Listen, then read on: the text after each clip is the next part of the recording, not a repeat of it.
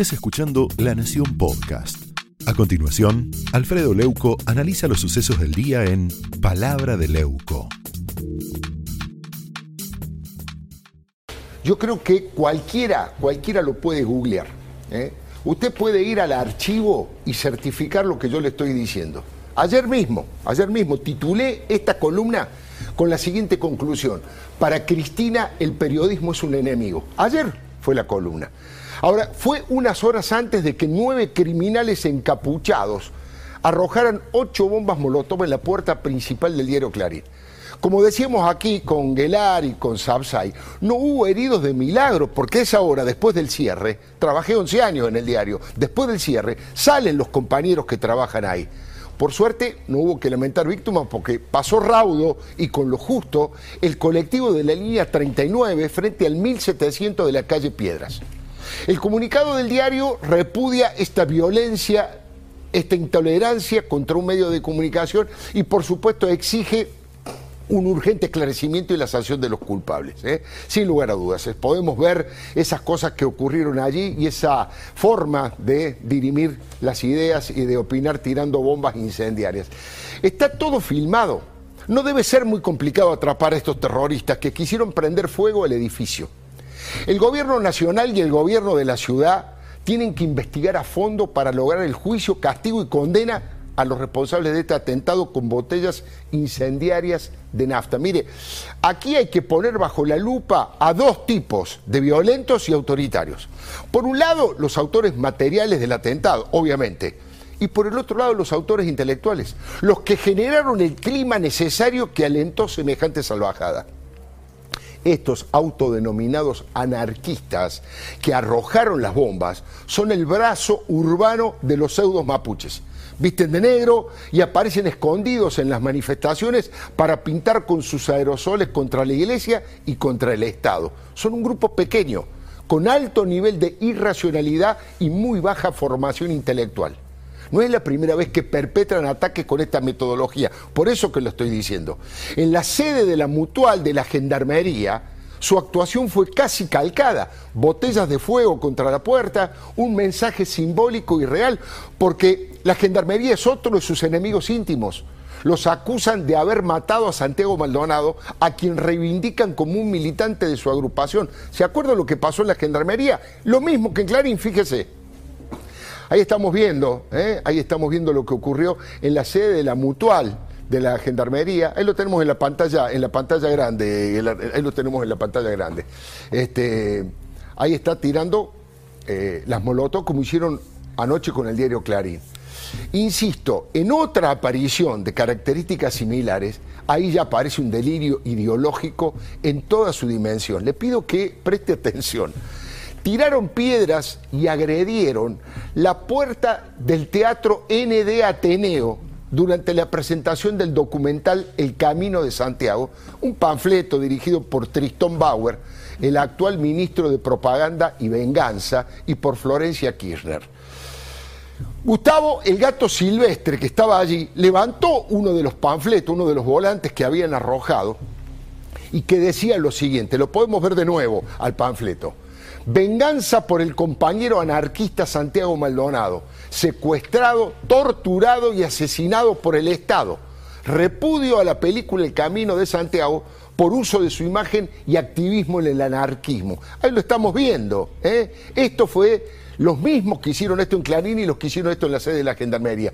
Actuaron frente al teatro que es propiedad de Pepe Albistur, que es el amigo prestamista del departamento de Alberto y esposo de Victoria Tolosa Paz. Digo, a lo mejor a algunas personas les pido que presten atención, tal vez les sea difícil interpretar esto, porque el kirchnerismo, atacado por esos anarquistas de Maldonado, fue clave en el operativo de inventar, Berbisky sobre todo, el primer desaparecido de la era Macri, y en intentar elevar a la figura de mito al tatuador que se ahogó en el río. Ahora, ¿qué pasa acá? Bueno, el pensamiento oxidado del núcleo duro de Cristina está a favor de los falsos mapuches, a los que fogonean de todas las maneras posibles. Son cómplices de todos los atentados y ocupaciones en las tierras, de las tierras y en los incendios, en los cortes de ruta. Les proveen apoyo logístico con Magdalena Odarda. eh, aporte estratégico con, con los ex integrantes del Estado Mayor de Montoneros como Perdí y Vaca Narvaja, asistencia legal a cargo de la ministra Elizabeth Gómez Alcorta, ahora ya no, pero fue abogada de Facundo Jones Guala, que está hoy preso en Chile. Son muchas las vinculaciones entre el gobierno nacional de los Fernández y estos pseudo mapuches que no reconocen a la Argentina ni siquiera ni tampoco a nuestra constitución. Y además apelan a formas de insurrección separatista y foquista para lograr sus objetivos. Hemos visto todo lo que han hecho, el desastre que han hehecho en todos lados. Carlos Zanini y Juan Cabandier movieron sus fichas a favor de estos maputruchos, como les dice Jorge Fernández Díaz. De Magdalena Odarda, bueno, ya hablamos, pero le tenemos que sumar al encargado de los derechos humanos, Horacio Pietragala, a varios organismos de este rubro que fueron cooptados por los Kirchner. Alberto Fernández acaba de aprobar leyes que favorecen las usurpaciones y que prohíben los desalojos. Y Aníbal Fernández, lo que le dije recién, maltrató a la gobernadora de Río Negro, Arabela Carrera. ¿Se acuerda que le negó asistencia a pesar del clamor del ruego de la primera de la mandataria provincial y la acusó encima de no cumplir con sus responsabilidades porque la provincia está a la buena de Dios. Repito, Alberto, Cristina y Aníbal son los jefes del apoyo a los mapotruchos, a los mapotruchos que ejecuta Magdalena Odarda. ¿O alguien cree que esta funcionaria haría lo que hace sin la venia de la jefa del jefe del Estado? Mire, la gran pregunta es por qué los anarquistas, maputruchos, urbanos, atacaron la película cristinista sobre Maldonado. Y además al diario Clarín, parece una contradicción. El volante que arrojaron en el RD Ateneo lo explica. Los cristinistas se querían subir a la figura de un mártir, como quisieron convertir a Maldonado, y los anarquistas no se lo permitieron. Los anarcos no quieren a los K porque están en contra del Estado y de la nación. Pero pese a todo, la ideologitis estalinista de los K los lleva a apoyar todo lo que tenga cierto tufillo rebelión. Por eso la presencia de Perdía, de Vaca Narvaja. Los autores intelectuales del odio que sembraron hacia el peronismo y hacia el periodismo son claramente Cristina y su banda de pingüinos millonarios. Ayer le hice un resumen hoy se lo repito brevemente porque no tengo más tiempo, aman las tiranías nacionales populistas donde los periodistas son empleados del poder fascistoide.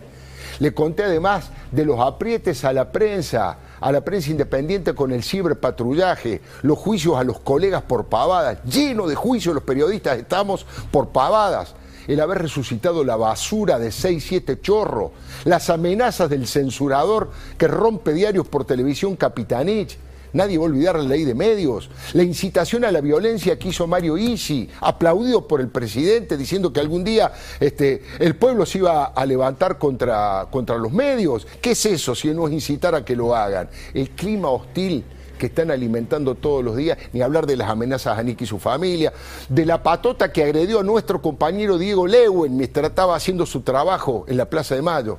Recuerdo el intento de encarcelar a Daniel Santoro, a Luis Majul, por ejemplo o la paliza que le dieron a Julio Bazán, como decía hace instantes Débora Plager. ¿Se acuerda que juzgaron en una plaza pública al estilo musoliniano a distintos periodistas y colgaron afiches con sus caras, incitaron a los chicos a que los escupieran?